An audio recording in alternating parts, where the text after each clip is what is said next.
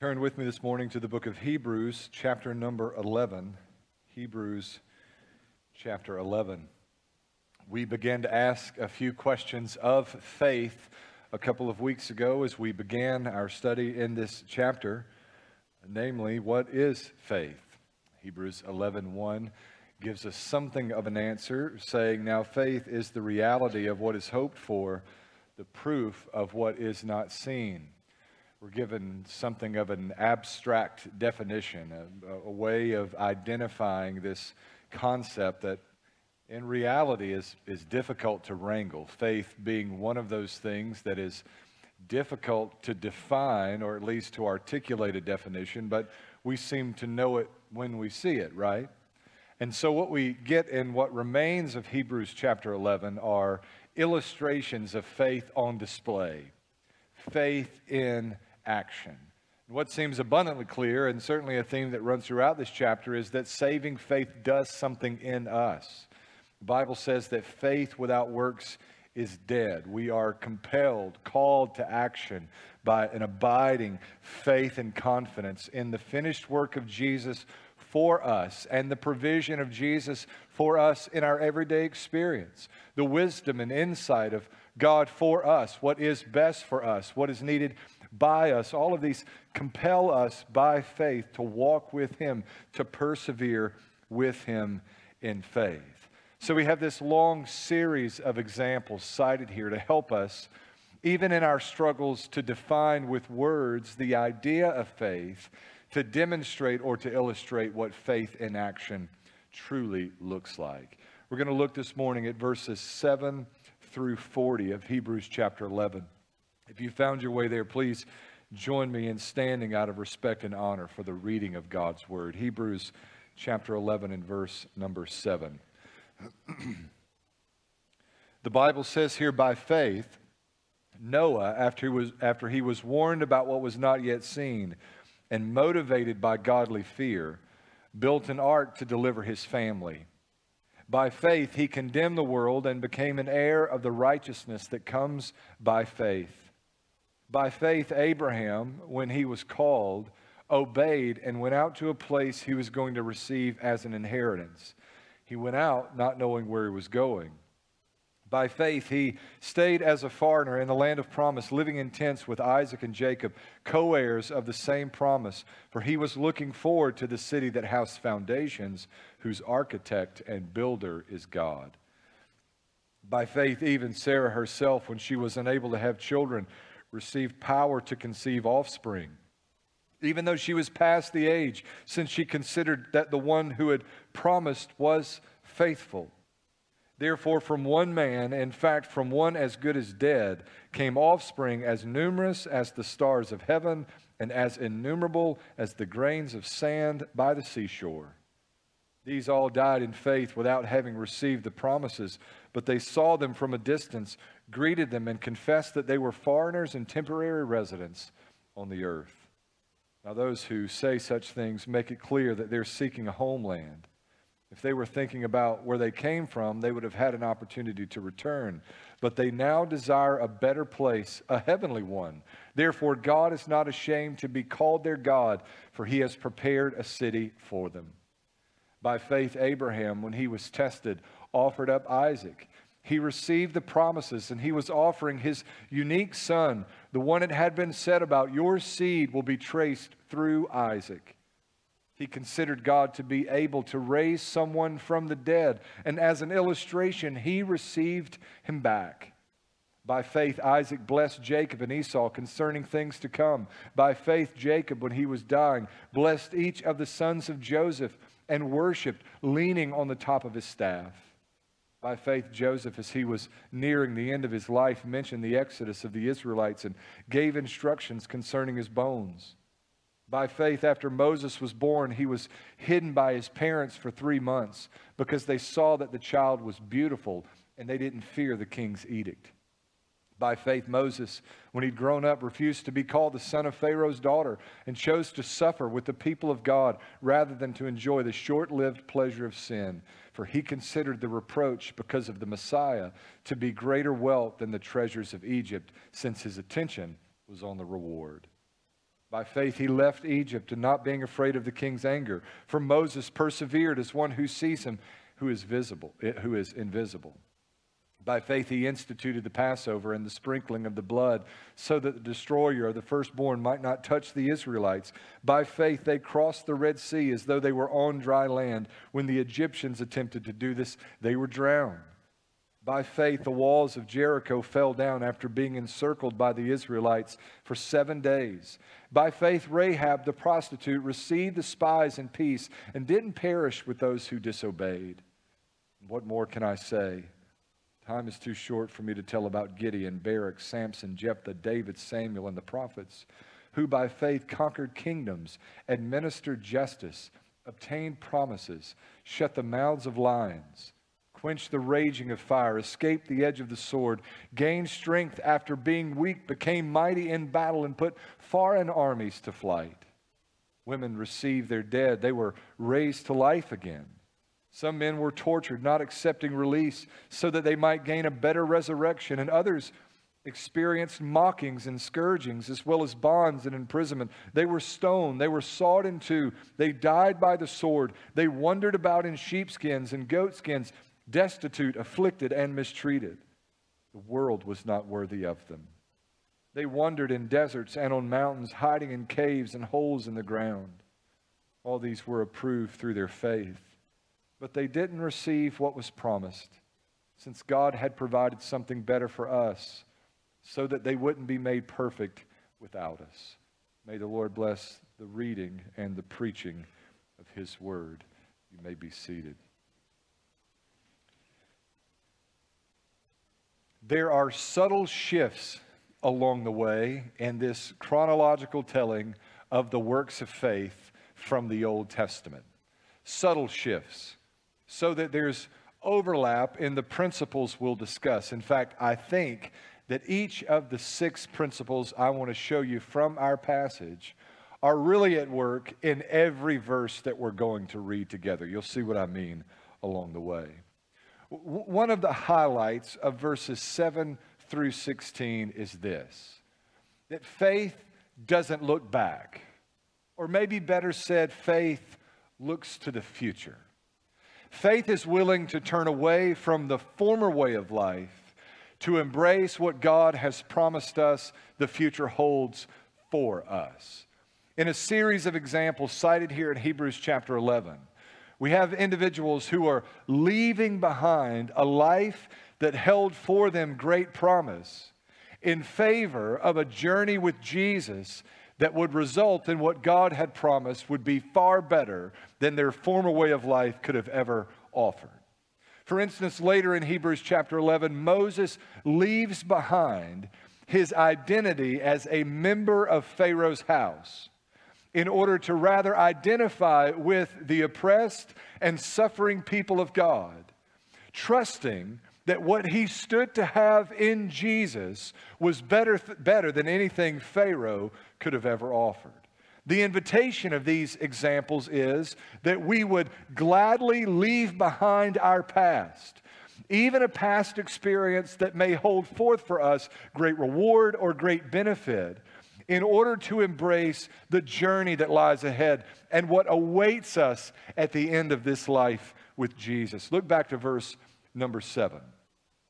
By faith, Noah, after he was warned about what's not yet, uh, was not yet seen, and motivated by godly fear, built an ark to deliver his family. By faith, he condemned the world and became an heir of righteousness that comes by faith. We talked about this a little two weeks ago, this verse specifically, that the, the conflict is not between faith and reason or faith and our thinking. The conflict is between the seen and the unseen.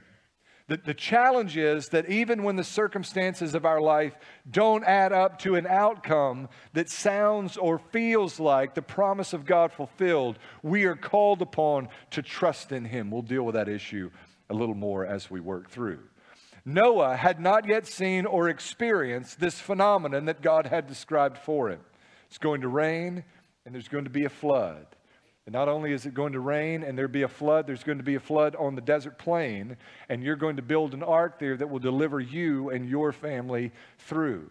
Trusting the promises of an unseen God, Noah, confident that what the future held was under the authority of his God, follows through with this endeavor, looking forward and not behind. Verse 8 By faith, Abraham, when he was called, obeyed and went out to a place he was going to receive as an inheritance. He went out not knowing where he was going.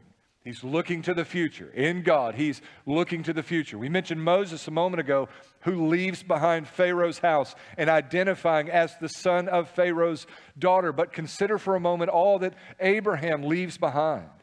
If you go back to that Genesis account, Abraham was a man of great status and, and prominence, a man of great wealth before coming to faith, before believing God and it being accredited to him as righteousness. At the death of his father, Terah, he was to be the figurehead, the patriarchal head of his entire family. The greatest man in Ur of the Chaldeans, he was a man who, was, who stood to inherit as the heir apparent all of the material wealth, all of the power, all of the prominence of his father. His identity was bound up in his position as heir apparent to his father. That's who he was. His security was bound up in the material wealth and the sheer number of that family he was to be given charge over. That family was his community and all of their bondservants. Abraham is leaving everything behind to embrace a new identity in Christ ultimately to, to come under the authority and to find security in the provision of God for him. His new community was a community yet to come, as God promised, I'm going to make your descendants as innumerable as the sand on the seashore. Abraham left a great deal behind, and what he left behind held forth for him promise. Some of us struggle with leaving behind a past that holds forth no promise whatsoever. But what Abraham walks away for and walks away for into the mysterious, he walks away from by faith. He didn't know where he was going when God initially called, but by faith, believing the promise of God, he went. In verse 9, the Bible says, By faith he stayed as a foreigner in the land of promise, living in tents with Isaac and Jacob, co heirs of the same promise. He comes away from this stable and steady way of life to living in tents as exiles, as strangers, as sojourners, as pilgrims in a land that was not yet for him identified. Verse 10 tells us he was looking forward to the city that has foundations, that is, which is stable, which is steady, which is built upon the rock, which is immovable, whose architect and builder is God in anticipation of what heaven afforded Abraham, he walked away from everything that this world could offer. We cited again and again the practical call, the practical message of Hebrews is that we would persevere. The preacher is saying to his audience here press on for what heaven provides in favor of what this earth has offered. And the message to our congregation this morning is to walk away from everything that this world offers and press on to what heaven provides. Verse 11, the Bible says, By faith, even Sarah herself, when she was unable to have children, received power to conceive offspring, even though she was past age, since she considered that the one who had promised was faithful. Therefore, from one man, in fact, from one as good as dead, came offspring as numerous as the stars of heaven and as innumerable as the grains of sand by the seashore by the power of the object of their faith, the God of Abraham and Isaac and Jacob. God was at work doing the impossible in this family, having called them away from a former way of life and assigned to them a great destiny by faith. Verse 13 says, These all died in faith without having received the promises. But they saw them from a distance, greeted them, and confessed that they were foreigners and temporary residents on the earth. In this way, our experience parallels that of Abraham and his family. There is a both and dynamic about Abraham's experience. On the one hand, he received the promises of God. That is, the promises of God were made directly and explicitly to Abraham. And at least the beginnings of the fulfillment of those promises were brought to bear in the lifetime of Abraham. He saw Isaac born forth, a miraculous act of God. By faith, he was granted this child that was to be the child through whom all of these others would be, would be ultimately brought forth. But on some level, he didn't receive the promises. The fullness of the fulfillment of those promises wouldn't come to pass until many, many years later. And in many ways, the fulfillment of those promises were only finally fulfilled in Jesus.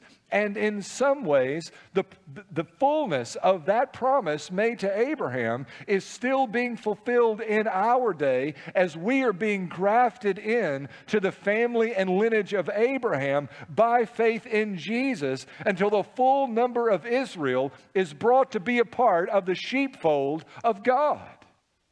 It's fulfilled, and yet it's not. And our experience is the same. This is, this is where we get down to brass tacks of how we make faith assessments, right? If you have trusted in Christ, you have received the promise of salvation. Your sins, past and present and future, have been forgiven. The hope of heaven abides within our hearts, and the life of God abides within us. We have been saved, we have received the promise of God. And yet, at the same time, we will only reach the full, the full fulfillment of those promises in the heaven that awaits us at the end of this life or at the return of Jesus. Now, now, what Hebrews 11, in my estimation, and in some ways the book of Hebrews invites us to do, is to take an assessment of our life experience. Look back for just a moment uh, across your Christian experience. Look, think about your Christian life for a moment. And think of the many ways that God has been gracious to you, how He's provided for your needs, how there's always been someone there to minister to you, to encourage you, the circumstances of your life, even when you couldn't understand in the moment how it might add up to your benefit and the glory of God. Somehow, some way, God has always been faithful to show up. Look back beyond your Christian experience, lost and without Christ, and count the ways how, in spite of your faithlessness, in spite of your running headlong into sin and devouring the things of this world, in spite of your constant pursuit of lustful pleasure, how there was always someone, signpost, some way in which God was working to condition your heart to receive the promises of the gospel. Those past experiences, our observations of God's grace in time past, are assurance for us. They are the guarantee that just as God has been faithful in time past, He will be faithful in the future as well. Here we're, we're beginning to experience this transition in Hebrews 11 away from this idea of faith merely looking forward to faith trusting an unseen God, even when the circumstances of our life don't add up to an outcome that looks like what we expected God to do in us or for us. They recognized that they were foreigners and temporary residents on earth, and they were well satisfied with their status because they labored across the span of their life, not for what this reward would offer, but for what awaited them in Christ. Verse 15 says, if they were thinking about what they, where they came from, they would have had an opportunity to return. But they now desire a better place, a heavenly one. Therefore, God is not ashamed to be called their God, for he's already prepared a city for them.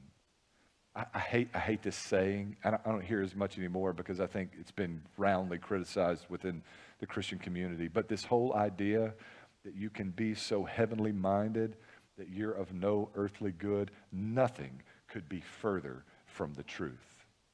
If you can fix your attention on what awaits us in heaven, there is nothing on earth that can stop you. You can kill me, but if my focus is on what awaits me in heaven, that's just a minor disruption in my life. because what awaits me far surpasses anything that I might. There, there is a feeling of a sense, a true sense, a real sense of invincibility that comes with a heaven, with, with, a, with a focus fixed on heaven. That's exactly the way faith was at operation in the lives of Abraham and Isaac and Jacob and Sarah, his bride.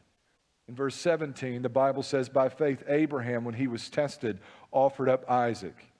He received the promises, and he was offering his unique son, the one it had been said about your seed will be traced through Isaac. Here we have again a set of circumstances that don't add up to the outcome that we'd come to expect. So God said, Abraham, you're, you're, going to have a son, and through that son, you're going to be given a great family, a, a vast ancestry.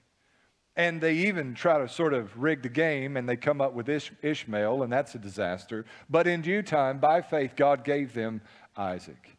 God said, He's the one.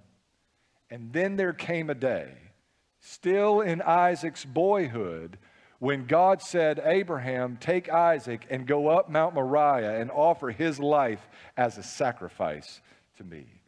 You see how the math doesn't compute. Circumstances of Abraham's life are not adding up.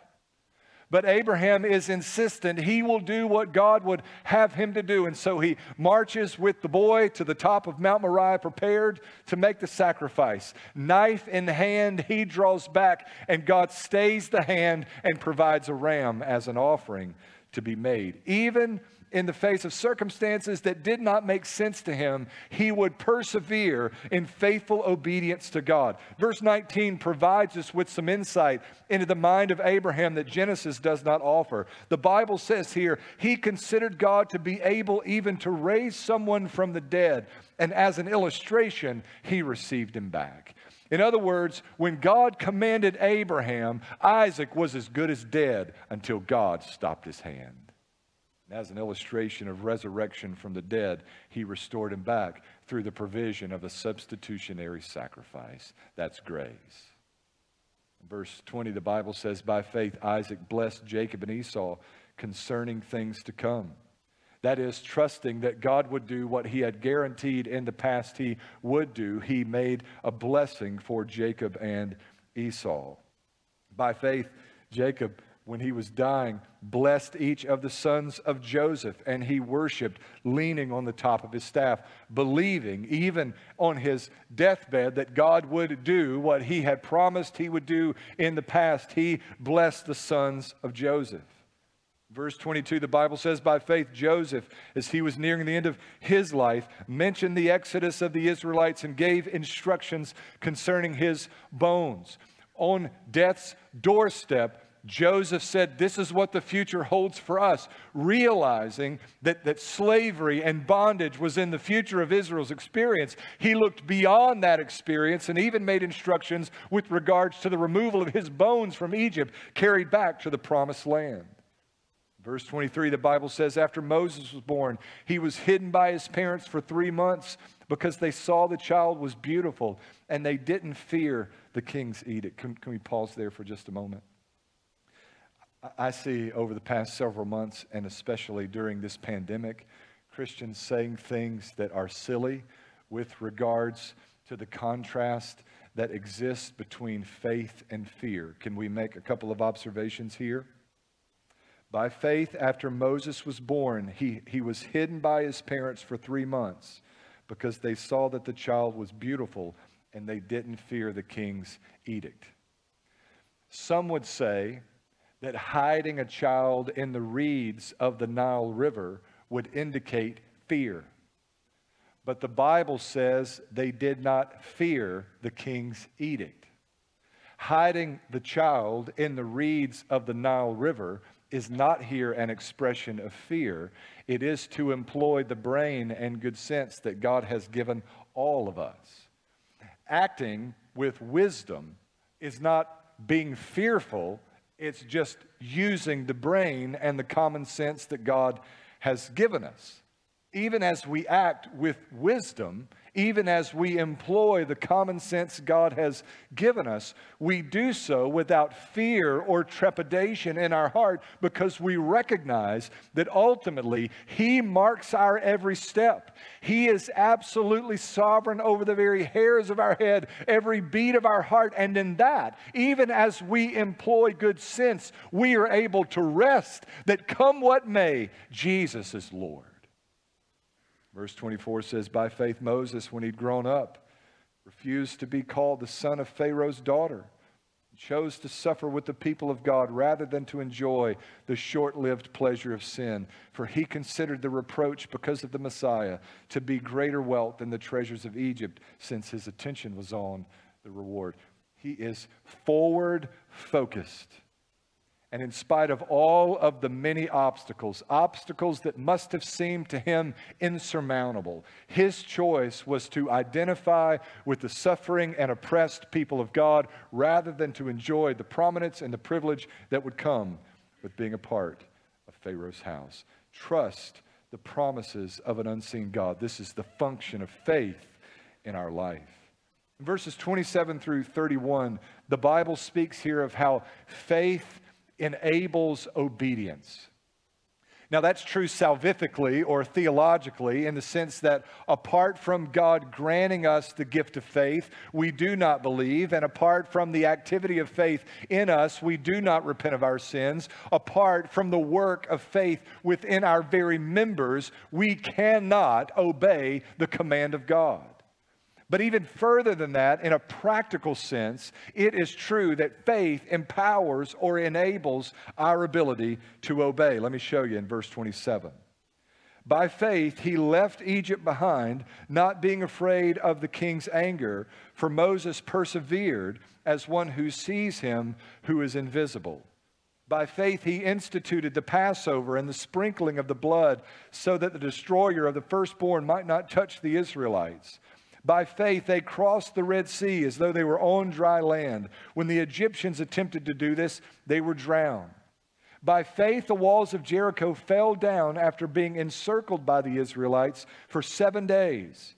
By faith, Rahab the prostitute received the spies in peace and didn't perish with those who disobeyed.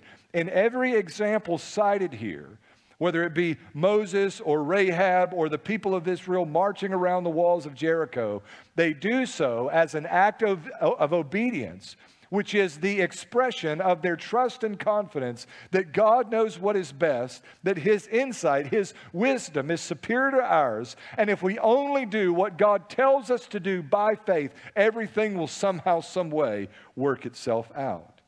Moses perseveres in the face of great opposition, beyond all of those obstacles before him, by faith in God, instituting the Passover, believing by faith that the blood on their doorpost would ensure the passing over of the death angel on that fateful night.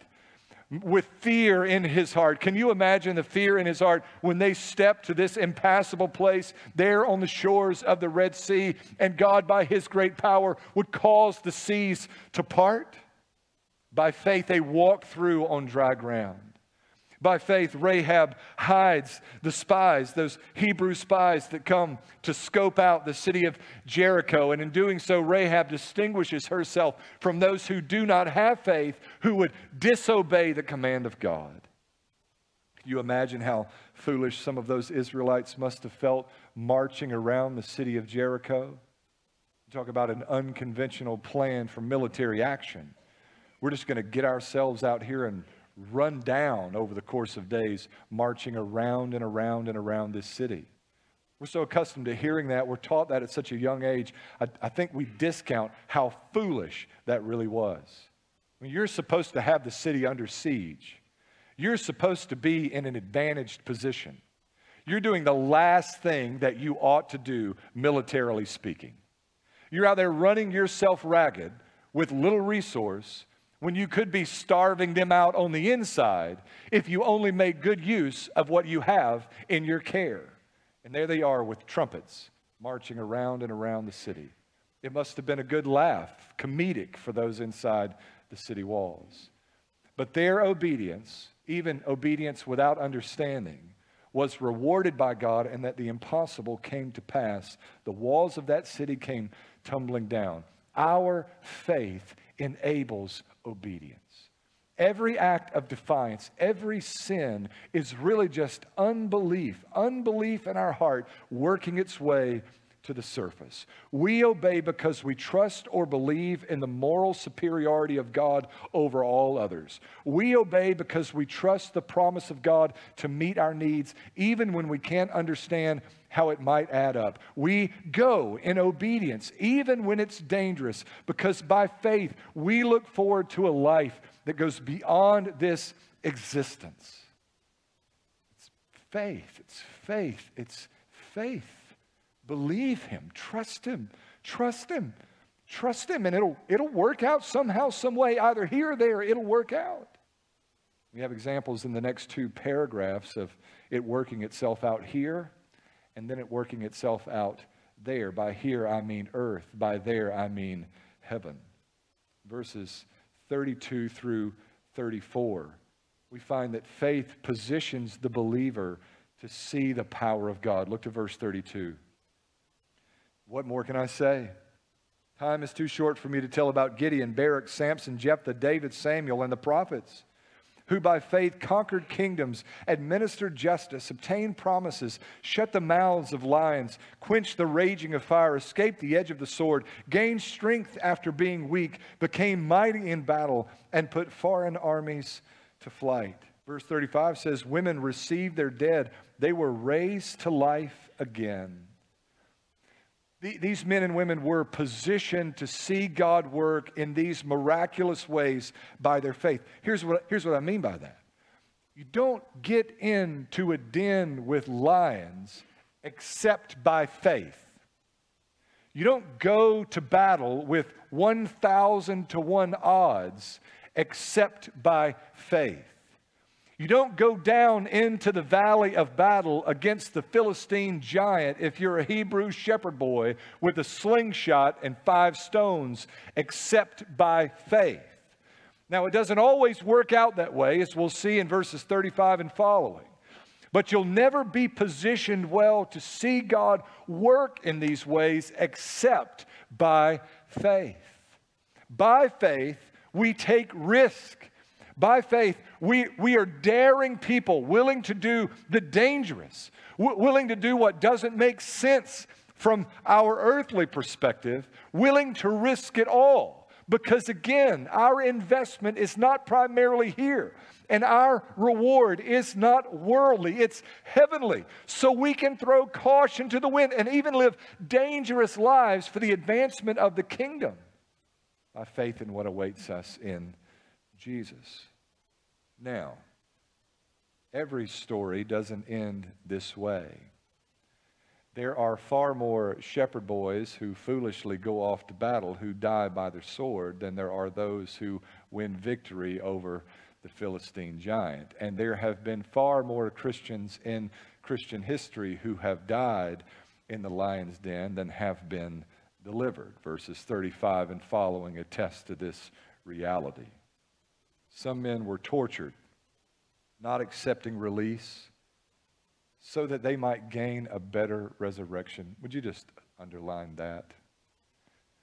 So, some men were tortured and they wouldn't accept their release so that they might gain a better resurrection which is to say, not, not an earthly resurrection in the sense we often think. It is not that God would come along and allow their mortal lives to be resurrected. It is that God would come along and allow their immortal lives to be resurrected. Others experienced mockings and scourgings as well as bonds and imprisonment. They were stoned. They were sawed in two. They died by the sword. They wandered about in sheepskins and goatskins, destitute, afflicted, and mistreated. The world was not worthy of them. Everybody's story is not a David story of winning victory in, in the valley of battle. Everyone's story is not a Daniel story of God shutting the mouth of the lion. In fact, there are by far more of these stories than there are the Davids and the Daniels. Only you don't know their name because they didn't receive the kind of resurrection that we're so impressed by. They received a better resurrection. Not the raising of their physical life in the here and now, but the re- resurrection of their immortal life in the there and then. And the highest honor, the, the, the greatest celebration is, is paid to them not those whose names we know best. The world was not worthy of them is a title, a description reserved for those who remain nameless in the history of the church, who die in obscurity, their blood providing fodder for, food for, nourishment for the seed of the advancement of the gospel. Here's what we're learning here faith empowers the believer to persevere through great difficulty, even in the face of death. They wandered in deserts and on mountains, hiding in caves and holes in the ground. The world was not worthy of them. I think with each sermon that I've prepared in the days leading up with this whole practical theme of perseverance being before us the way it is, my abiding concern for me and for you is that given the incredible level of comfort and affluence that we enjoy. And the comfort and affluence that we enjoy is unmatched in all the world and perhaps even unmatched in the history of the world. We have yet to be tested in these ways. We have deluded in many instances ourselves into believing that when this kind of difficulty comes, we will remain steadfast. And maybe we will but that is a hypothesis yet to be tested in the American church. I suspect there'll be a great separation of the sheep from the goat, the wheat from the chaff. May the Lord help us in our unbelief and grant us a measure of faith that would hold us fast even on the most difficult of days. Saving faith does precisely that. One last observation found in here in verses 39 and 40. All these were approved through their faith, but they did not receive what was promised, since God had provided something better for us so that we wouldn't be made perfect, so that they wouldn't be made perfect without us. This is already a not yet dynamic that's at work. Abraham received it, but not the fullness of it. Moses received it, but not the fullness of it. Even you and I, by faith in Jesus, have received it, but not the fullness of it. That is yet to come. Notice the first line of verse 39. All these were approved through their faith. As a pastor and student of the Bible, I sort of enjoy when you come to passages in the Bible that are really challenging, where there's a lot of debate and back and forth about what this means or what the background and context for that is. And there, there are a few noteworthy passages like that. One's coming in our next series of sermons that I've sort of been playing with over the past couple of weeks. I love that kind of thing, Bible nerd stuff, right? But for the most part, Hebrews 11 is free of any of that, with one exception. Can I show it to you before we're done? Look down to verse number 32. What more can I say? Time is too short for me to tell about Gideon, Barak, Samson, Jephthah, David, Samuel, and the prophets. Just, just forget for a moment about David and Samuel. David, the Bible says, is a man after God's own heart. heart. Certainly not a perfect man, but a man after God's own heart. Samuel's faithfulness to God is told over the course of 1st and 2nd Samuel. We know something about them. And even forget Barak, because most don't know much about Barak. Consider with me for just a moment Gideon, Samson, and Jephthah. Now, here's, here's the conflict. Here's the controversy. Here's the great question. What in the world are these men's names doing in the Bible's Hall of Fame? Now, here's the deal. If you know about Samson and Gideon and Jephthah, probably most of what you know about them has been shaped by the coloring book pictures that you did in vacation Bible school or Sunday school. And I would argue they are not a fair representation of the real character of those men. They were scoundrels. Take Gideon, for example. We want to make Gideon be this great hero who, even in his fear, God made strong and courageous and sent out to battle to do this great deed, this powerful work. That is not the point of the Gideon narrative. The point there is that, in spite of Gideon, at a time in Israel's history when God had nothing to work with, he was at work preserving and protecting his people. There are these brief episodes in which it seems that Gideon is on the right track, but if you'll keep reading in the book of Judges, there seems to be this backsliding. Gideon seems to refer back to some of these Baal worship ish kind of ways. Gideon is not a hero in the Judges narrative. Think about Samson for a moment. We colored the little pages. My kids bring them home. We, we, you know, we have those at home. I'm not, I'm not dissing anybody's program. I'm just telling you, Samson is not a hero to be emulated. We see him as this man of great strength, and indeed he was. But think of how Samson died. Samson dies essentially in an act of suicide, trying to get payback or revenge on Philistines. He would have never been in this position in the first place if it weren't for the poor decisions that he made. And those poor decisions over the course of his life were always driven by Samson's women problems, if I could put it mildly. Samson is not a hero in the book of Judges. And, and I got to tell you, Jephthah is the worst of all. You may not know much about Jephthah, but he's a marauder, he's a gangster so much so that he's exiled from his people. And finally, Israel gets to this place in their history where there's the prospect of an enemy invasion. And, and, and rather than, than, than doing the, the thing that might have been more moral, which was to humble themselves before God and plead that God would, would intervene on their behalf, they say, well, let's get us a gangster and a marauder. We'll just hire someone who's as bloodthirsty as our enemy, and he will surely protect us. And indeed, that's what he does. But that's who Jephthah is. What in the world are these people doing in the hall of fame when it comes to faith? I'm overgeneralizing a bit here. I get the challenges of these questions, but if I could offer a potential answer, it is because in response to faith, God grants grace indiscriminately so that anyone, no matter what they've done, no matter what they're doing, or no matter what they might do, any person, no matter who they are, or where they came from, or what their reputation is, what their character looks like, the blackness of their heart, any person, any person, any person, any person in this room, any person not in this room, any person who believes in their heart unto righteousness and confesses with their mouth that Jesus Christ is Lord, any person can be saved from their sin. God lavishes grace indiscriminately on those who call upon his name. Aren't you glad for that? You should be. Because there are some Gideons and some Samsons and some Jephthahs in this very room.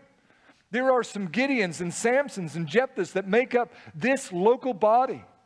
Some Gideons who are cowardly and weak, indecisive and unwilling to step up and be, be bold, but God has intervened in your life and called you to Himself and emboldened you to advance the gospel. Some Samsons in our congregation and in our community, and maybe some who still live as a Samson at the present hour with your own form of lady troubles, as we say. God has touched your life and sanctified you by faith and drawn you to Himself. There's a place for you in the kingdom by God's grace. There's a place for you in the kingdom. Some Jephthahs who are inclined toward harboring bitterness and hostility in your heart who've been done wrong in your past, and so you're jaded and frustrated and looking for any opportunity to pour out on others what has been poured out on you. There's a place for you by faith in the kingdom to come to Him and to receive this grace and mercy that God gives indiscriminately with great mercy. Aren't you glad for that? Jephthah and Gideon and Samson come to Jesus. Believe on Him. Believe on Him and find grace sufficient for your weakness. The invitation of our passage is, is to come to Him and to believe and to, to believe in this way that moves us, that has real effect in our life. In every one of these examples, here's what you'll find. When the individual discussed believes, that belief has bearing in their life from that moment forward. It changes the course of their life, and in some cases, it changes the course of redemptive history. You don't have to live the way that you've lived anymore. You don't have to be Gideon or Samson or Jephthah. You don't have to be those people. That's one of the beautiful aspects of the gospel. There's a new creation for us in Christ, the power to overcome the sin that has so easily entangled us. We need only come to Christ. And oh, when you come and you foul it up again, which you inevitably will, there's grace sufficient for the hour. Aren't you glad for that? I know that I am. Let's go to Him in prayer. Father, thank you for your word and for its truth, for the chance to be refreshed and encouraged in this passage this morning. God, I, I pray that you would save to the uttermost, that you would keep us close to you, that you would help us by the Spirit to persevere until our last day and our last breath. Lord, our confession as a church is that we believe. We ask that you would help us with our unbelief. We ask these things in Jesus' name.